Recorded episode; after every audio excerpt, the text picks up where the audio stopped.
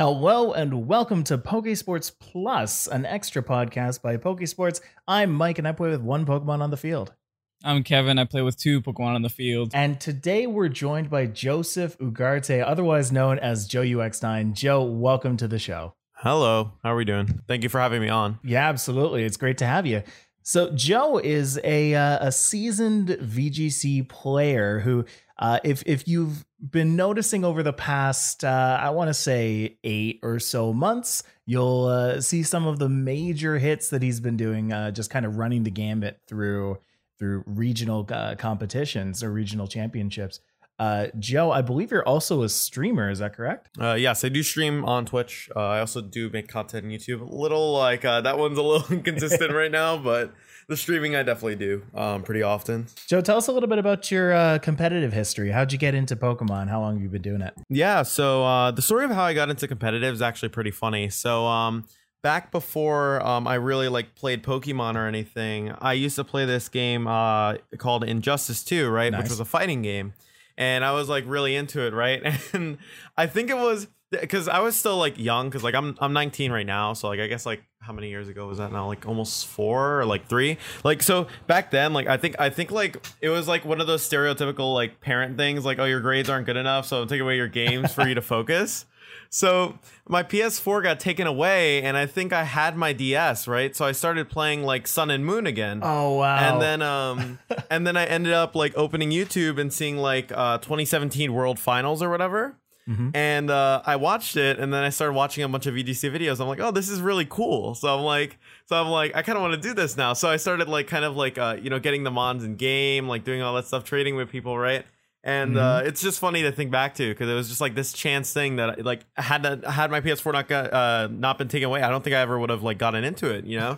um, and uh, so what ended up happening was is I was like, okay, I'm gonna go to this tournament in Brooklyn, which was like it was a 50 man PC. Uh, this was back in 2017. Yeah. I went, I like really loved it. Then I went to Hartford Regionals. I went like four four. It wasn't like really like overwhelming performance or anything, but like I really love the game. So since then, I just was like playing it. I wasn't like super seriously competing. I don't know how depth do you want me to go into like how I started because I can like. Do you want me to go through like my entire stuff or do you want to kind of like break it down? yeah, no, I want you to go through everything. Tell me Okay. every single thing. Yeah. So then what ended up happening was is uh, I I kind of was jumping in between like going to some regionals, you know, going to some locals, but I Mhm. wasn't like playing super consistently.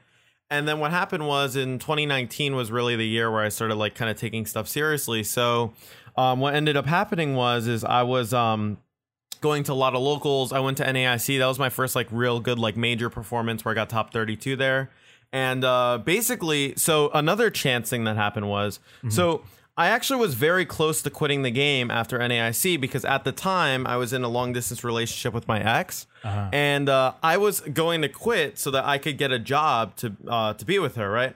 So um, what ended up happening was we broke up, which obviously like it, it sucked at the time, right? But what ended up happening from that is I was like, well, I'm not gonna sit around and be sad. I'm like, I'm gonna go compete now. Like, and now I have like the freedom to just go and like compete. So I went like really hard in on the season. Um, I went to.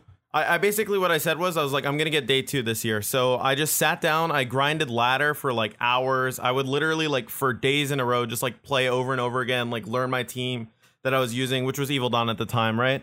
And uh, I was just like really grinding, so I was super prepared. And my first event was actually supposed to be Atlantic City in Ultra because I had like topped the Showdown ladder right before with Evil Dawn. I was like ready to go there, and my flight ended up getting um, my flight ended up getting uh, canceled because of uh, Chicago weather. So it was kind of like a heartbreaker. But then I was like, okay, now I really need to do well because like I really want to do this, you know. So I showed up to Knoxville Regionals, got top four. Um, then I went to Richmond, got top eight. Then I went to Portland, I won, and then I went to Daytona and I got finals. So I had like a really good ultra season. Um, the hard work really paid off, um, and it's kind of worked into my mentality now as like a player, like that this game kind of rewards you for the amount of like hard work you put into like the game. I think, and like your practice. How, And how do you then mean? um, how do you mean? uh, so like so like for example like it like I, I know a lot of people are like oh this game involves like a lot of luck and stuff but like you're gonna see consistency if you really like i think invest time into working on yourself as a player and not being like oh yeah this like because th- this is my mentality about the game like and the way i always look at it even if you've lost to something like hacks like you have put yourself in that position to lose i don't think there's ever a game or a set where you can be like I lost 100% because of hacks. Like you always put yourself in a position to lose. I think and I think like uh, as a player your goal should be to like play as close to perfectly as possible. So like I, for me like I was and like my mentality always going into these tournaments wasn't like um I never had the mentality of like, oh, I'm just going to uh, go there and get like points, right? Or I'm just going to go there and get like CP. I was always like, I'm coming into this tournament and I want to win, like every single time. And like, and I, I told myself, I'm like, I'm not happy with anything less than a win, because I'm like, that's what I know I can do. So like, I'm going to keep working towards that. And like, uh, I think that's like obviously uh, different mentalities work for different people, but like that's always helped me as a player over like over the course of been, uh, how long I've been playing.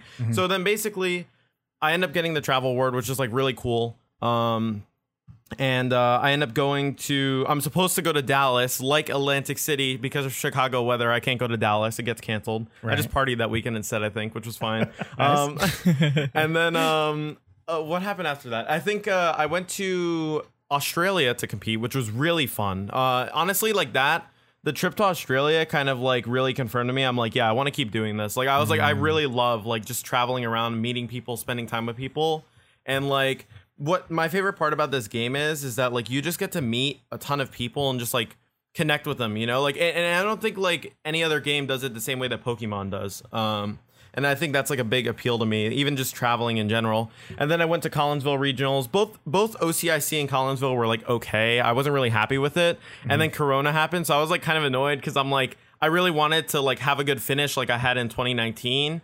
And like back then, I was still at the level where people were kind of like, oh, maybe Ultra was his best format, and like he can't really continue to perform. So like being able to like kind of like that's why I really grinded like online tournaments after because I was like I want to like show that I'm still able to perform at this level, you know. But like that's pretty much everything leading up to like Players Cup. So. Yeah, I mean, I, I, was definitely going to say, uh, end of end of 2019, you finished 2019 strong, and so I yeah, like just looking at your your achievements there with with Daytona Beach and Portland regionals and and uh, Pinnacle League season one, uh, anything that you can basically see on Wikipedia. The second I looked at that, I was like, oh man, uh, once 2020 starts uh, anybody looking at that back at the end of 2019 would have been like, "Oh wow, when 2020 starts, this guy's going to be to be killing it."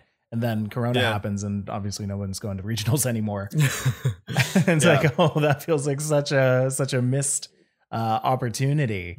Um, so, what have you been doing instead?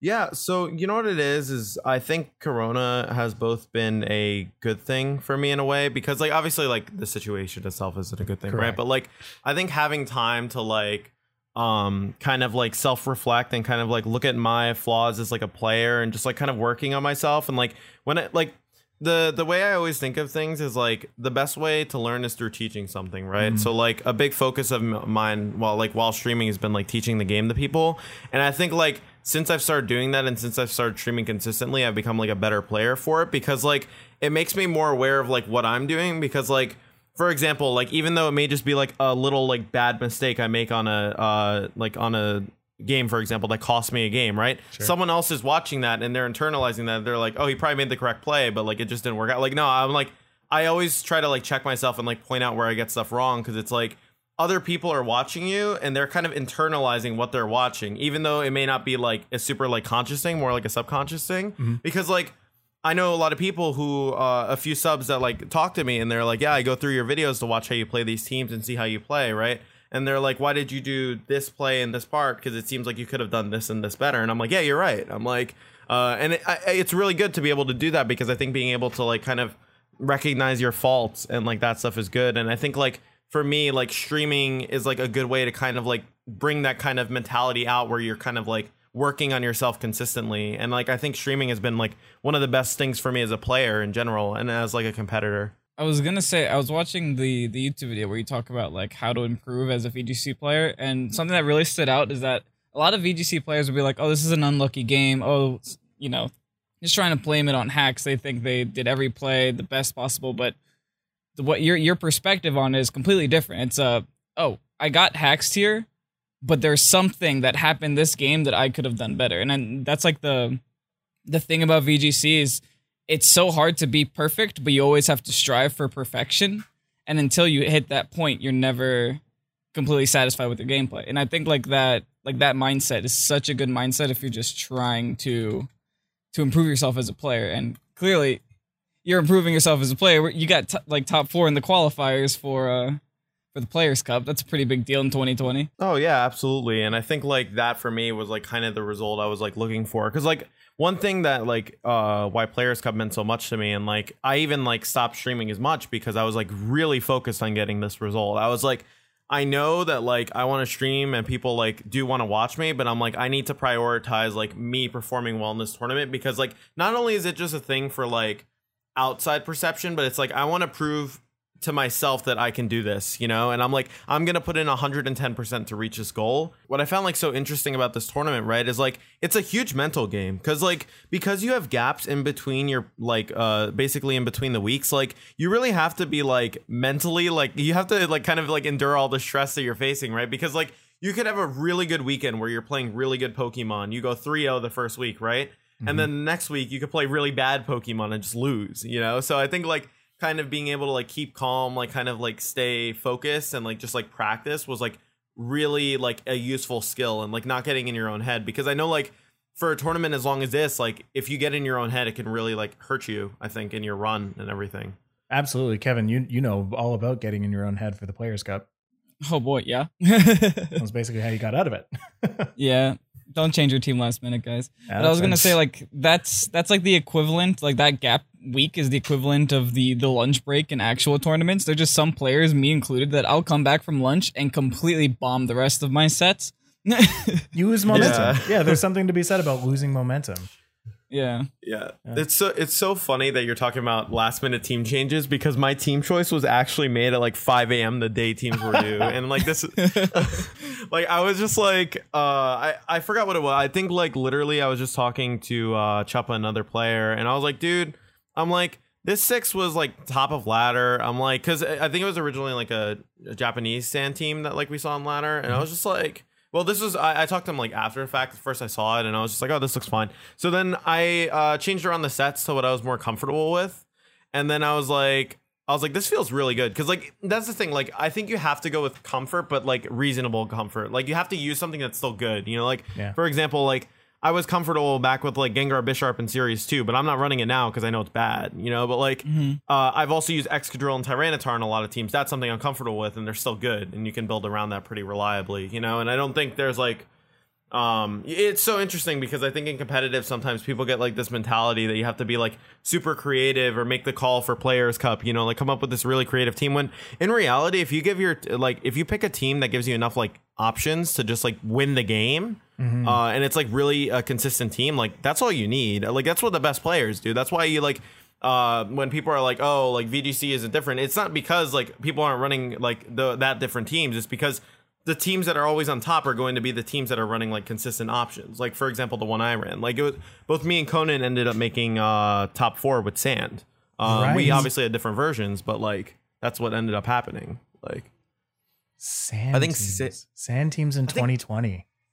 Yeah, I think Dezu actually made it too um, with sand, if I remember correctly, Very in cool. Europe. So, yeah, there was a bunch of sand. What about your team? Do you think makes it so viable for the current meta? So this is what I like do. So I do like coaching and stuff, and like one thing I always tell people is like you have to make sure your teams have a lot of reliable options, right? So um, I, I, know a lot of people get stuck on like this kind of idea of like you need speed control in your teams and stuff. Like I don't actually necessarily believe in that. I think teams that enable you to like function regardless of what uh, necessarily like speed like speed interaction you're at. So for example, if they have Tailwind up or if they have Trick Room up, like if your team is bulky enough and it can position well enough, like you don't really need speed control to be able to do that. Like obviously yeah. there's like pseudo speed control and like for example, I had Dragon Dance Dragapult. I had um I airstream with my Togekiss and airstream with my Dragapult, obviously, but like for the most part, there was no speed control really, right? Mm-hmm. Mm-hmm. And um for me, I was like, I want a team that's going to be very bulky. It's not going to force me to max early, so I don't need to click the Dynamax button in turn one.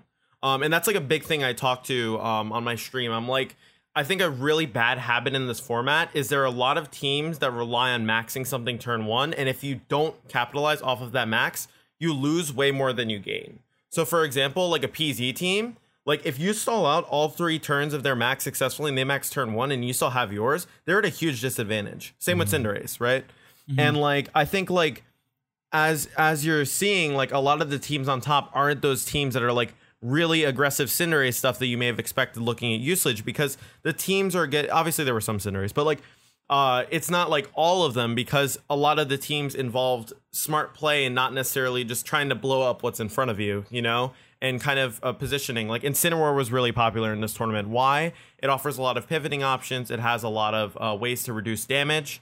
Um, for me specifically on my team, I ran Protect Incineroar because normally with Incineroar, the kind of catch with it is like you don't have protect on it, right? So like they can double target your Incineroar pretty safely and like uh, basically guarantee like a knockout or like serious damage on the slot, right? So the logic of protect was I was like, well, if if I have protect, they don't know for sure that they can get that damage off because now I can just protect and swap out my other like slot. So it was like kind of little changes like that on the team that like really helped me and like for me like uh like this is my kind of like team checklist when I go into it. I'm like uh, what are my focus maxers? I like having three mons and four at most that like maxing because I don't like having a lot of like conflicting like kind of choices. Right. Um, mm-hmm. and like I like to have mons that don't rely on max. Like the only mon that really relies on max on my team is Dragapult, right? Like m- I'm not bringing Dragapult if I'm not maxing it.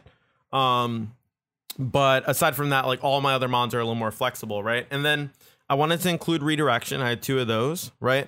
I wanted to include Intimidate, which I had in Incineroar, and Stat Reduction, which was also Incineroar, and Fake Out. So it's like obviously the three best things about Incineroar, right? Mm-hmm. And then mm-hmm. I kind of wanted a decent like type spread to kind of like support Sand because obviously Sand is a little weak to um, fighting uh, fighting moves and like uh, water moves. So like mm-hmm. having all that redirection really helped. And then I kind of wanted to have like a good kind of like um like I wanted to have like multiple cores in the team that I could use efficiently, right? So um, I, I had a really good matchup versus Sun. I had like a lot of flexibility with my options versus a lot of different teams, and like that's what I was really looking for. Except the one thing I messed up on is my team has a core auto loss because I forgot to put Heat Wave on my Kiss, oh. and I didn't realize until after uh, Team Lock was over that uh, I was like, if I play Corviknight, I think I just lose. Like, mm. like I mm. just realized I was like, oh, I was like, okay, that kind of sucks. But I was like, other than that, it's fine. But like yeah, I, I, really like my goal was with the team is like uh, basically three things: give myself the most options possible to reduce damage and like have redirection options, protect options, all that stuff,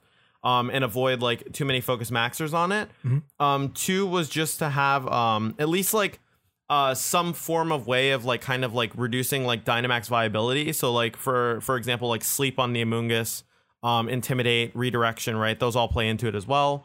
Um, and then basically like uh, my last thing was like I want weather control in the team, which was like Tyranitar and Excadrill, which was offered with Sand, and I want like consistent maxes that are gonna like have a lot of use in the tournament. So like that's kind of like everything that went into the team. Uh, obviously it's a little more complex than that, but that's like kind of the basic like rundown of it. I think.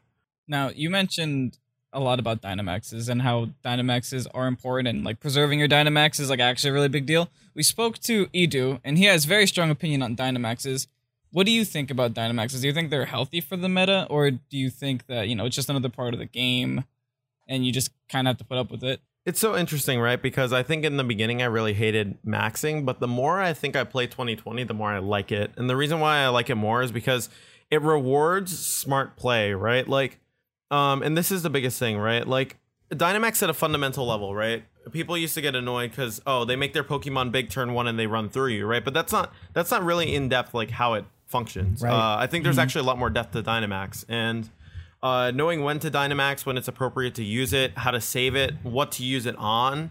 Like there's so much nuance to it. I think that like makes it a very interesting mechanic. Like I wouldn't say it's my favorite mechanic, but it's definitely grown on me over time. And I think like the more I play this format and the more I invest into it, the more I really like enjoy it. Um, and honestly, like I don't know how I'd feel about Dynamax like later on down the line, but like I always try to have like a very like open mentality towards like different formats because like the thing is is if you come in being like oh and I like I don't I was guilty of this in the beginning right but then I kind of realized like as a competitor like having this mentality of like oh I hate this mechanic you know I wish it was something else like that won't help you succeed as a player because if you just focus on that and like you really want to do well regardless right. like you just need to like adapt you know like that's just how mm-hmm. it is like every format changes so it's just like for me i was like i'm just gonna get used to it. I'm gonna learn it. And the more i played it the more i liked it. I think it's something that like um, for some people to grow on them some people may always hate it but like you're gonna have to deal with it if you want to be a competitive player right? Like that's yeah. just how it works. Um, and uh, whether or not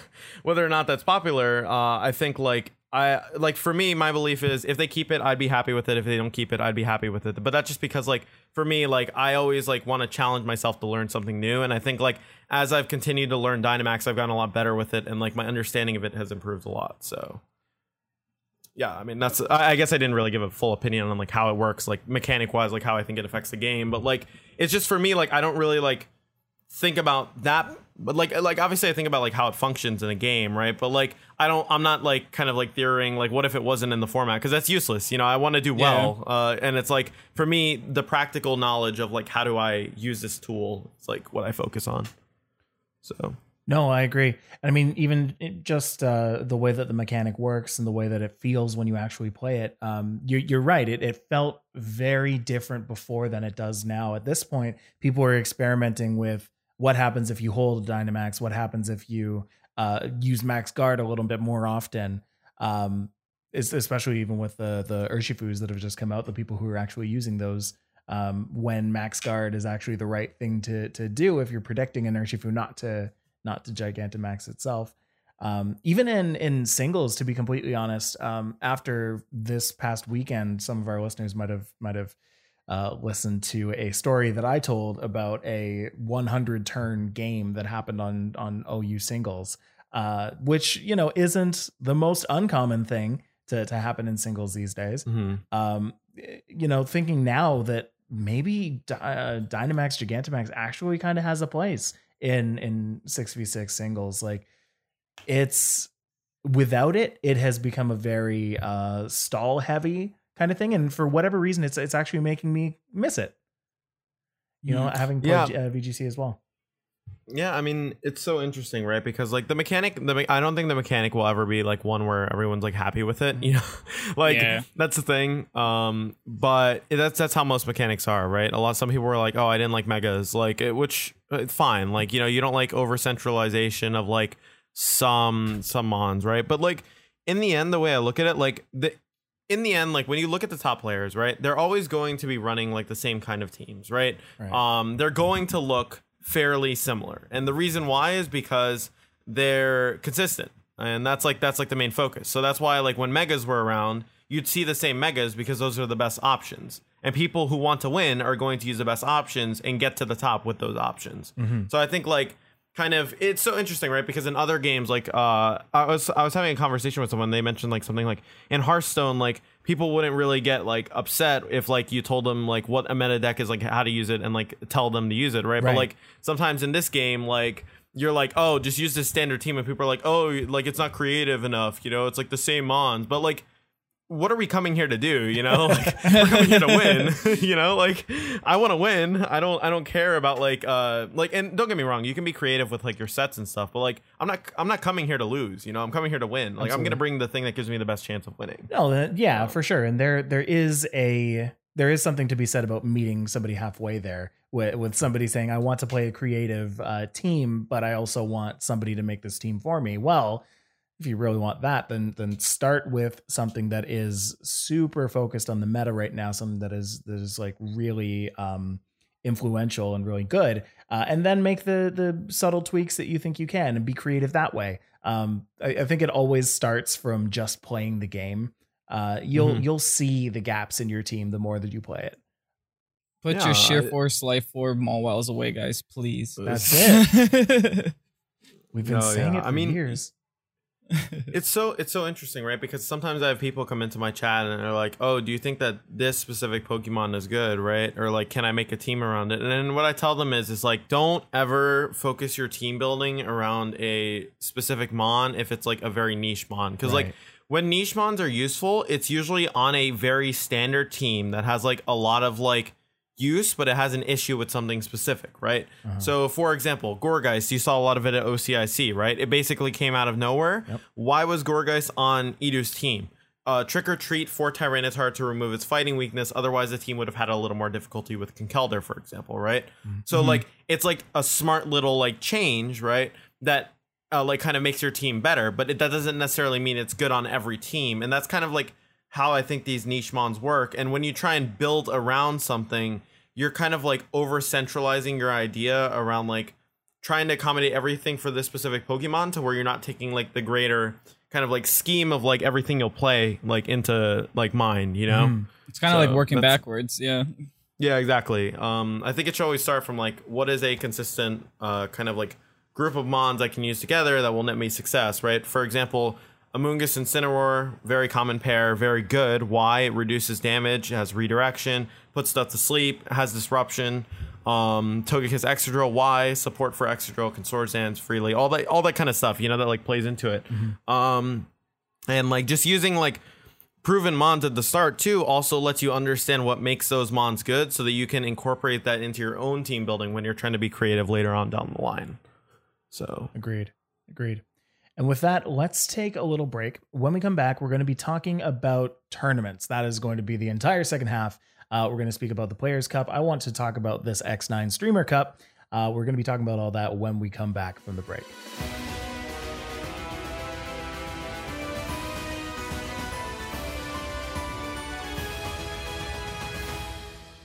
Welcome back to Pokesports Plus and our conversation with Joe UX9. Uh, Joe, let's talk about the Players Cup.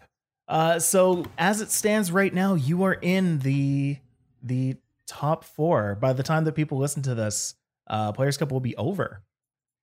yeah i mean uh it was kind of crazy getting there to be honest uh it was it was a long uh journey i will say that especially because of like it, having the gaps in between the weeks like uh, as i mentioned before it's a mentality thing right but uh it definitely felt like really good when it was over and i made it because i was like finally like after all these weeks of like worrying a little bit you know or like stressing out a little bit like i'm like now i can just relax and like take it easy you know because like i did it Mm-hmm. um it was like it, it really did feel like uh basically like a marathon kind of of uh pokemon i think it was much different than like uh the usual tournaments you're kind of dealing with so So tell us a little bit about how uh, how the the structure worked.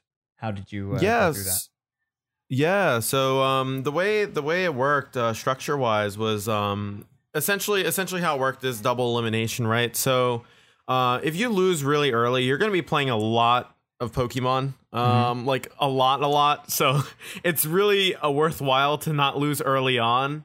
Um and basically the way it works so double elimination uh if you lose in winners bracket obviously you get sent to losers um and then you play out losers and then if you get you lose again you get eliminated. And as best of three so basically um in terms of structure it was broken down into three weeks. So we had three rounds on the first week uh two rounds second week and then two rounds if you're uh and this is all assuming you're uh in winners right? Um and then two rounds last week assuming you win. And then if not you have more matches. So um for me my personal run was uh with week one uh, what ended up happening was is I just uh, went 3-0 the first uh, week. I was like pretty happy with my performances. We can go through matches if you want, or like I can tell you guys about that. But um, the second week I ended up going 2-0 as well. Um, I pulled two pretty good matchups for me, so it wasn't too bad.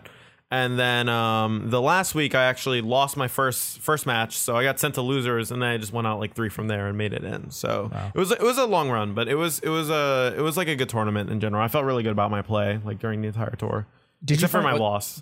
Did you find that there were a lot of of games kind of packed into into one day, or did you feel like they were spaced out well enough?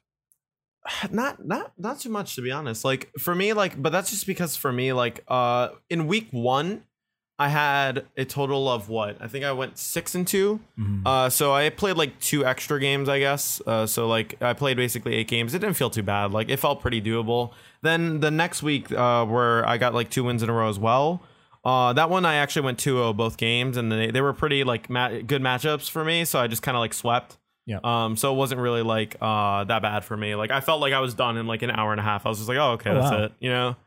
Um, and then uh the last the last one was like definitely the more of the marathon because um four matches obviously and like when three of those are like when you're on the chopping block you know Oh, you're kind of like it, it adds a new layer to like your play i think and like how you're kind of like viewing things Mhm. How do you Um, feel that you you perform under that kind of pressure?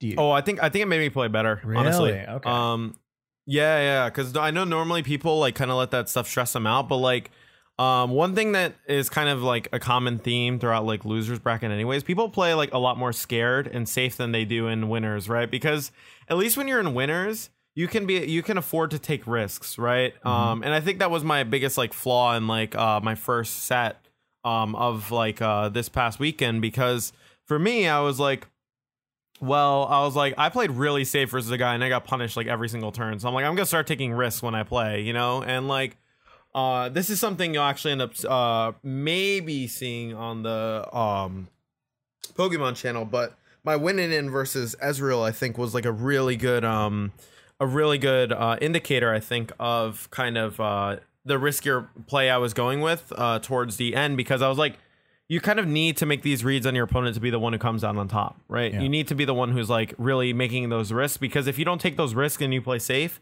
especially if you have like kind of a neutralist matchup, it takes like one better call from them to like beat you, as opposed if you're keeping them on their toes and like making them question like every play, you know?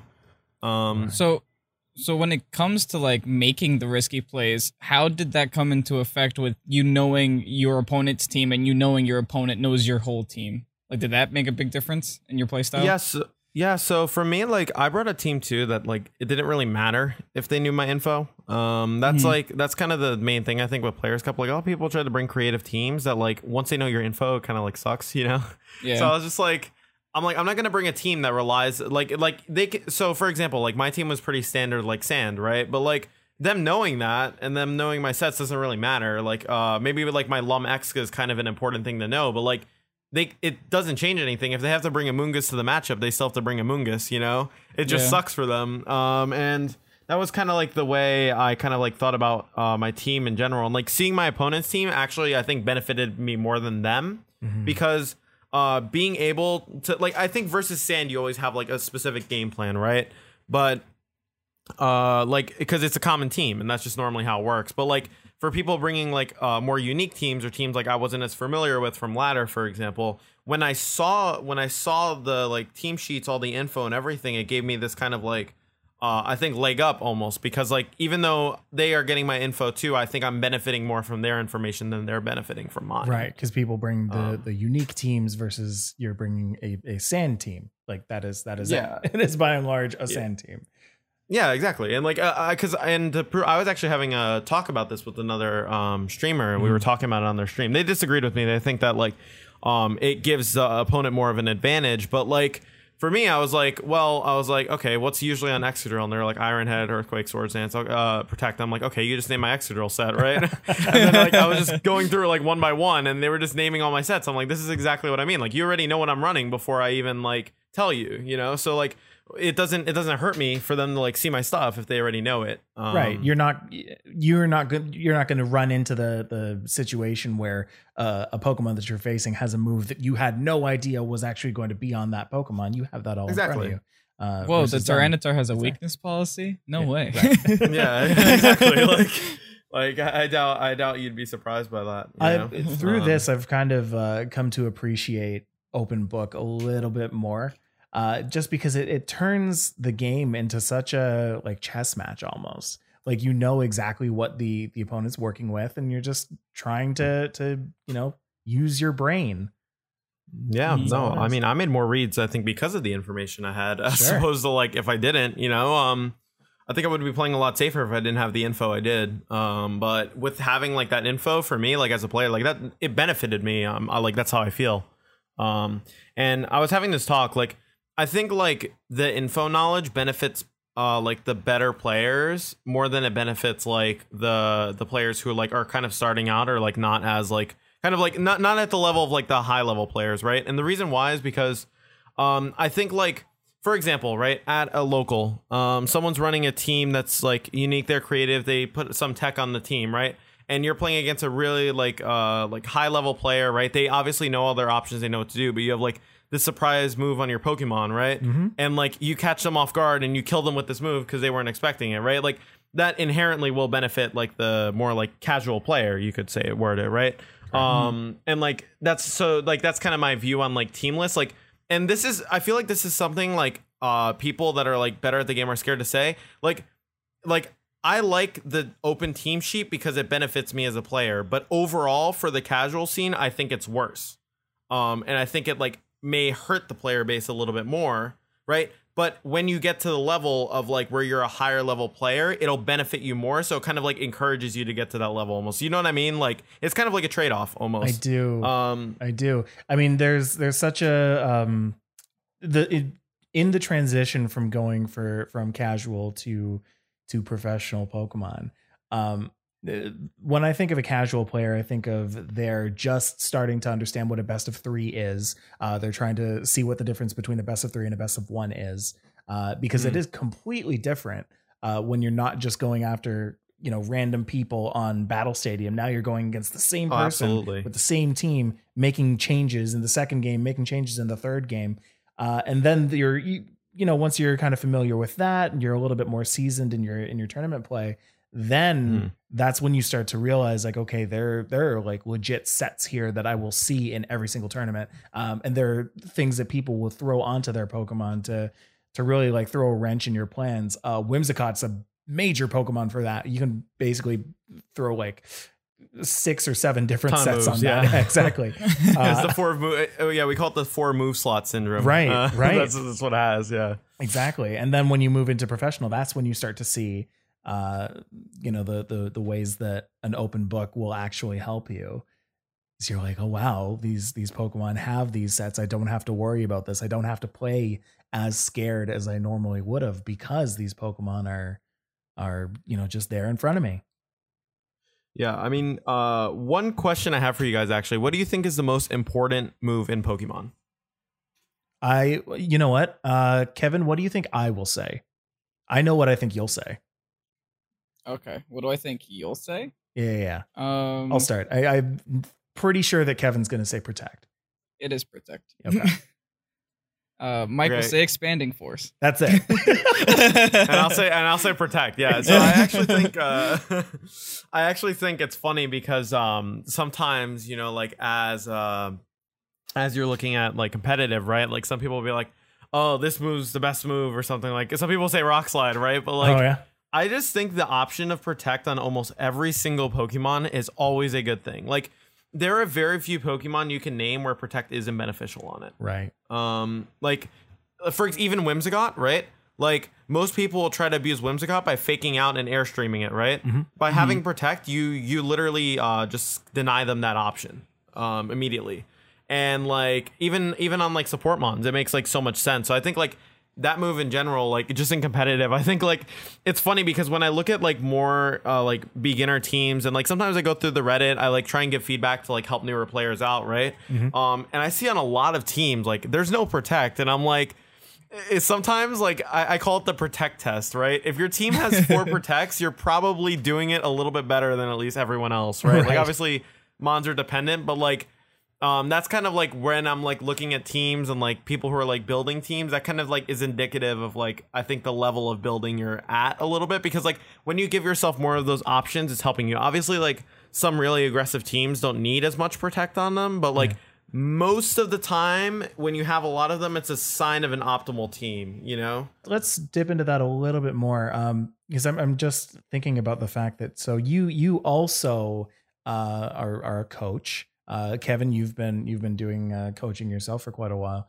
Um, Mhm. What I'm curious from both of you actually. What is the first thing that you you would typically tell somebody that you're you're basically seeing for the first time? You're they they've come to you for help. What is the first thing that you're trying to assess? Well, for me, first thing I do is I try to I try to gauge their playstyle. Mm. Um, once they tell me, I mean, there's some people that are like, okay, I like to play hyper offense, I like to play defense, I like to play trick room, and there's some people that are like, I don't know, I'm I'm I'm just kind of an open book. I'm ready to try this out, and that's where I'll go down the line, just grab a whole bunch of top teams, one of each, you know, different archetype, and then just seeing what they perform best with. Mm. I do like to to try to let them make a lot of the moves on their own. And I just kind of gauge whether or not they are making the right ones. But I think going back to the protect, uh, like little protect, uh, protect talk, Mhm. it takes a, a pretty seasoned player to understand why protect is so good. Because Absolutely. at, at first, especially players that usually come from like a singles background, like protect ain't that great in singles. But you know, once you get to doubles, it's so crucial because there's so many more targets on the field. Yeah, I mean, uh, for me, when I'm doing coaching, right? Um, actually, where I start, so I don't, I don't actually start with like play style stuff because I, I ask like a few questions to get a little more familiar of like what they've been playing with. Mhm. But for me, it's always been about like, um, the way you're able to use your team is like when you start with it in the team builder, right? So like, even though we may be using a standard team, I still go through the entire build process with them. So usually, like the first hour that I do with people is all almost fully dedicated to the actual team building aspect. And it's because when you're directly involved in the process, for example, even if it's a standard team, right? When the options are being explained to you and the way you're breaking it down, the way you're EVing everything, it makes a lot more sense, right? So, um, through coaching, I'm always like, okay, so we have this Pokemon, right? And I ask them, I'm like, what are the issues that this specific Pokemon has, right? Then they give me all the issues, right? I'm like, okay, so how do you, what do you think are good ways to address this, right? Sometimes they'll give like, like crazy niche Pokemon, and other times they'll give like a standard choice that I agree with, right? And I'm like, I'm like, even so, if it's like a crazy niche Pokemon, I'm like, well, I'm like, you need to look at this a little more objectively, right? Like, what Pokemon will solve this issue while not just looking for something that you like uh, immediately, like something that like just uh, like that you just like looking at, you know, like aesthetically, like it looks cool. Like I'm like, what fills this job in the best possible way for the team, right? And uh, and then we kind of go through it like that. So I usually go six mons first with them, right? So we get all the mons together, so we can kind of go through everything, abilities, all that stuff. And then I break down moves because I think you do always do moves second because moves are kind of like how you fix some inherent issues with your team, right? If you're having a difficulty with a certain matchup, having a specific move helps you, right? And like kind of going through those one by one to kind of like break it down on a fundamental level to them.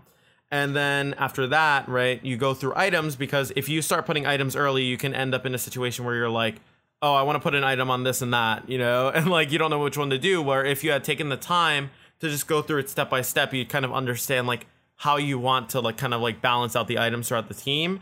And then finally, I end up by just teaching them how to do like, um, I teach them how to do EVs in like a way that's like optimal if you don't have any specific damage calculations in mind. So there's like a lot of nuanced things that go into it. Um, and I'd love to talk about this again with you guys at some point, but like there's like a ton of like nuanced parts of like EVing, I think that like don't really get talked about because like sometimes you know you like you're in that situation right where you like just want to jump on ladder but you don't want to have to make a complicated EV spread right Right. but like 90% of the time like and this is this is something like there's a more optimal way to have a decent EV spread without like 252 252 get on ladder you know Mm-hmm. um and like that's a big thing I try to teach players because even though it's not like the most in-depth like EV like kind of like uh teaching, you know, it's like at least I'm giving you something to work with so you're not going on with like a team that's like suboptimal for no reason. You know, like at least have it as optimal as possible before you're thinking about specific things you want to live or deal with, right? And then like if people have those ideas, we talk to them, we kind of go through it.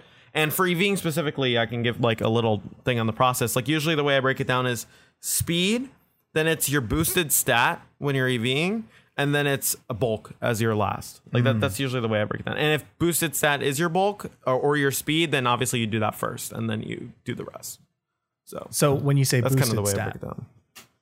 Um, like nature, uh, like nature. that's Got like so. For example, modest, right? So uh, you do your speed first because speed is like kind of that thing that like you can't really work around. Like if you need to hit a certain speed tier, you need to like know how much EVs you're working with after that.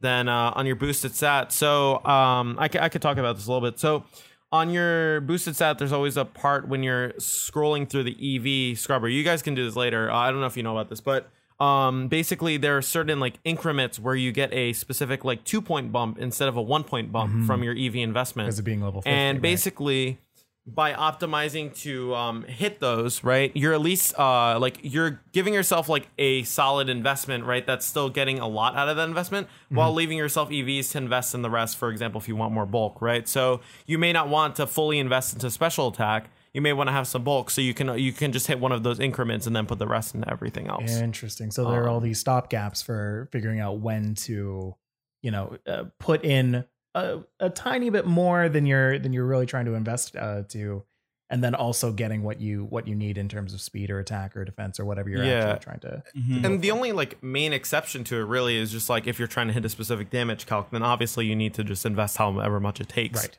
Um, But like, yeah, that's normally like how I would kind of like break it down. It, it's like a little bit easier when you visualize it for like the people listening like uh later on. Like maybe what you do is just go into like uh i'll give an example pokemon right? So go to tyranitar right? And uh if you invest so let's say you go adamant right?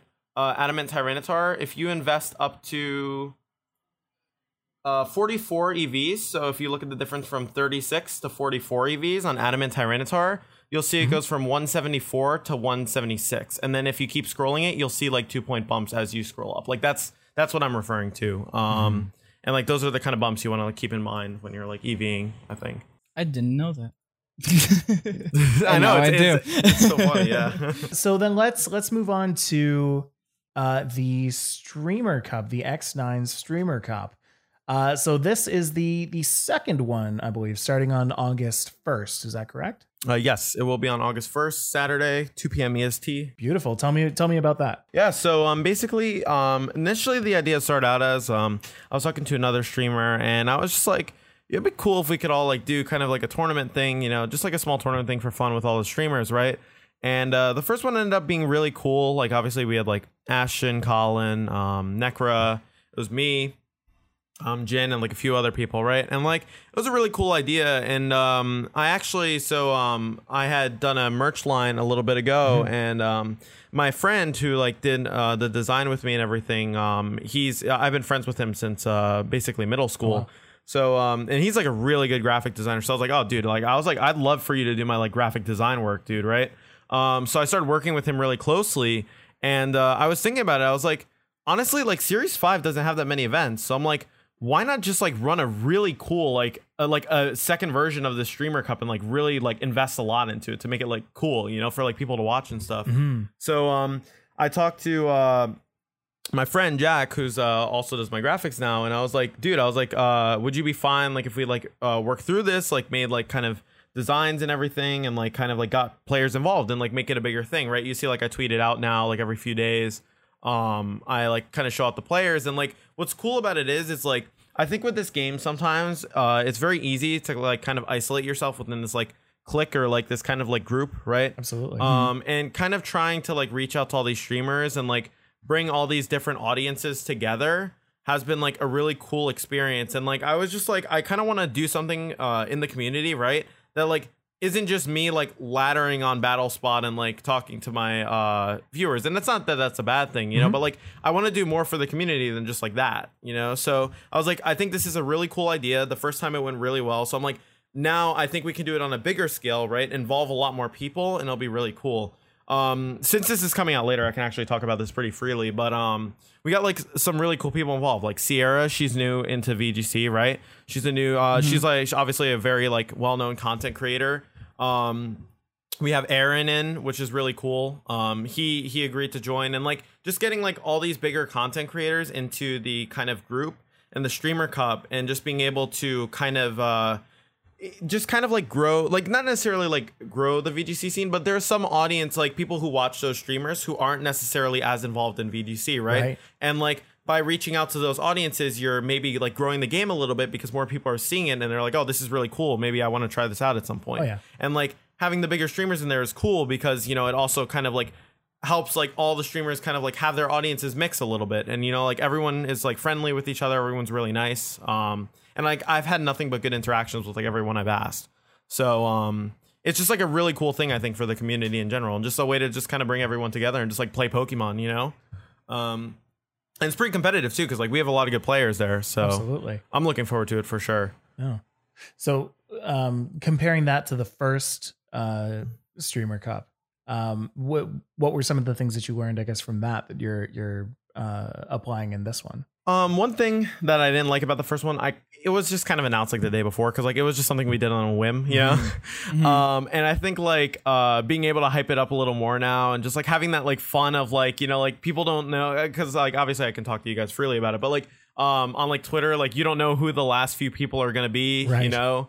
Uh, and just like kind of like hyping that up and slowly adding them on, I think is really cool, right? Because it's like um, you're getting people excited for this kind of um, like event that just brings the community together. And i think like what i learned was is just like uh for me especially like i think after this one like i'm just gonna go fully into the more like uh, managing or like the running aspect of like the tournaments and just get like more streamers in. Because I'd rather like not be involved and just like not be involved as in like playing and just like run them and like get more people involved. Because I think like that benefits the community more than just like because I, I feel like like it's not that it's like selfish but like I, I just don't want to like uh force myself in there if like I can get more people from like uh you know from Pokemon that like want to play and that's fine like I don't mind stepping out um and I think like as this thing continues to grow, because uh, I definitely want to run this again as long as uh, this next one goes well. Um, I think like it'd just be a really cool thing to just continue to just like grow and expand like as as the scene grows as well. And I think it's just like a really like cool event. And I think like what I learned from the last one is there was definitely interest, but like I needed to put more time and like effort into making sure that it was like a really like bigger thing, you know, and like actually had like kind of more production value behind it. I think, um, and that's kind of what I've been like trying to focus on for this one. So it's cool. Like uh, we got we got a lot of uh, we got a lot of like cool people in there, and I'm like really excited to work with them. A lot of them I already work with, so it's like it's really nice to just like have them involved, you know, and just like be able to show off good Pokemon. Like that's that's what it is, right? That's that's all And, that it is. um, Yeah, that's amazing. And so again, just for the people, uh, this is starting August first, right? So by the time this Yeah. actually comes out, uh, we'll we'll be in full swing. yeah, it'll have passed actually. I'm pretty sure there because go. uh, it's just a one day double elimination tournament, so it's like. We'll um, tweet it but out. it- obviously, it's gonna be going for a while, so it'll be like going for the entire day on Saturday, pretty much. Amazing. So So should be a good tournament, though. So before we end, I do want to bring in one extra question, uh, just for the the people in the audience who may be struggling right now to get into VGC, because obviously VGC is the main uh, game format for Pokemon. Uh, there are a lot of people in the singles audience who haven't really given VGC a chance or or haven't given it a try uh, because they are uh, a little intimidated of the format. What is a piece of advice that you can give to anybody who's wanting to start VGC now in 2020? Yeah. Um. Biggest thing I'd say: use your resources and be smart about what resources you choose. So, um, a big thing that I think uh, is very important to analyze when you're looking at certain content creators, right? So, and this isn't to take a dig at um Aaron or Wolfe. You know, I think they're both very accomplished players. They're very good players. You know, um, they've obviously established themselves because they're very good players, right? But like as you're as you're seeing as like the content creators are getting bigger um i think you're like for example like Wolfe's channel right like his his videos are optimized towards what a lot of people want to see right which is like uh, like cool pokemon whatever on a team right Yeah. so for example Palossand right something like that but um, those teams don't necessarily offer you anything competitively, right? In terms, it's a fun team, right? It's a fun team to run, but it's not going to give you an advantage competitively. So I think like really like kind of looking for uh streams that break down Pokemon in an intuitive way where you watch it, right? And you're like, I'm learning something from this. I'm learning his thought process, right? He's explaining to me why this team is good using like teams that don't just have like a special Pokemon on it, but have like a very proven, consistent like um functionality to them. Um taking advantage of twitter right? Um the extra like team resources you have there um through streams like stream obviously try to rely on streamers who have like a little more results. And that's not to say like it can't be uh other streamers right? Because like everyone has their own merit right? Yep. there's some people who are just really good at playing online and just haven't gone to many tournaments and that's fine. But like be selective about who you're going to for like information and all that stuff because it's very easy i think especially with like so many people getting into content creation now to, by to get like misinformed by people who don't know as much as like maybe some of the players you want to be learning from Right. you know There are people who And, will give uh, out the wrong information, but say it so authoritatively that it almost seems like that is the only answer.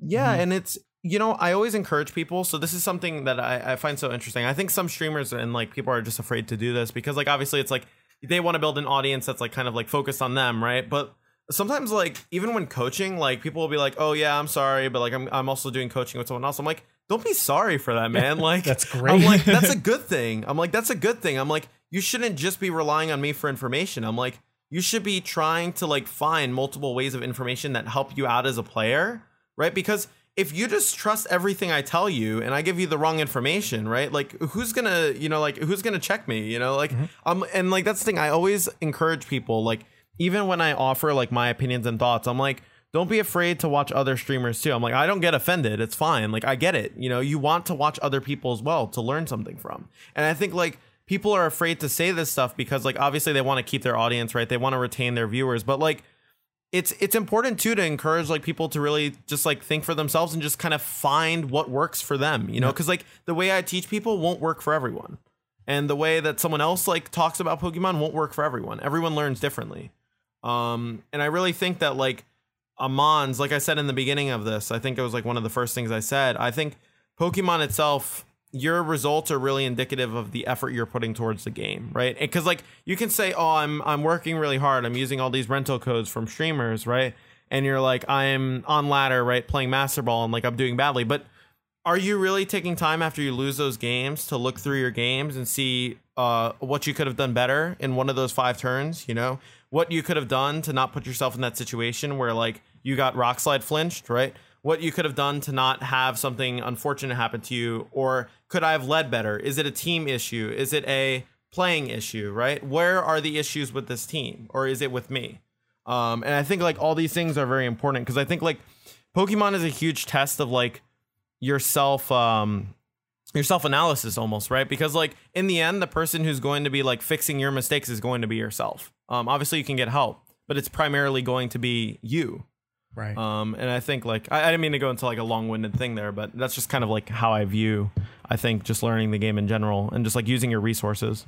All right. And with that, I will let that be the final word from Joe UX9, the final thought. Uh, before we end off completely, though, Joe, where can people find you? Yeah, so um, I do have a YouTube. I do uh, YouTube. YouTube. I make content. I'm actually gonna be posting all my Players Cup stuff there once like uh, the last stream happens. Great. So um, it'll it'll be a lot more active after this. But um, for the most part, I stream every Tuesday, Thursday, and Saturday um, on Twitch. I have a Discord as well, linked to my um, uh, Twitch channel as well.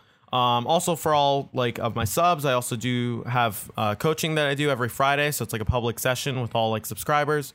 Um, so that's like a fun resource to use if you have like the extra prime or something. And uh, I also do private coaching as well. Um, and that's pretty much it. Oh, and Twitter. I, I sometimes tweet funny things or important things. So I you guess go. that's I guess that's good to check out. Beautiful. Kevin, where can people find you? X Reservation, Twitter, and Instagram. And then, of course, you can find me at Still Just Mike on Twitter and Instagram. You can find the podcast anywhere you find your podcasts at Pokesports Podcast. Pokesports, a competitive Pokemon podcast. uh, find us on YouTube at Pokesports or on Patreon and Instagram, Pokesports Podcast. Uh, guys, we will see you in the next episode. Joe, again, I, I just want to thank you so much for coming on, just being such a wealth of knowledge uh, for Pokemon. You are a, a a real treat, and we want to have you back sometime. no, for sure. Thank you for having me on, man. Appreciate it as always. All right, everybody, we will speak to you next time. See you then.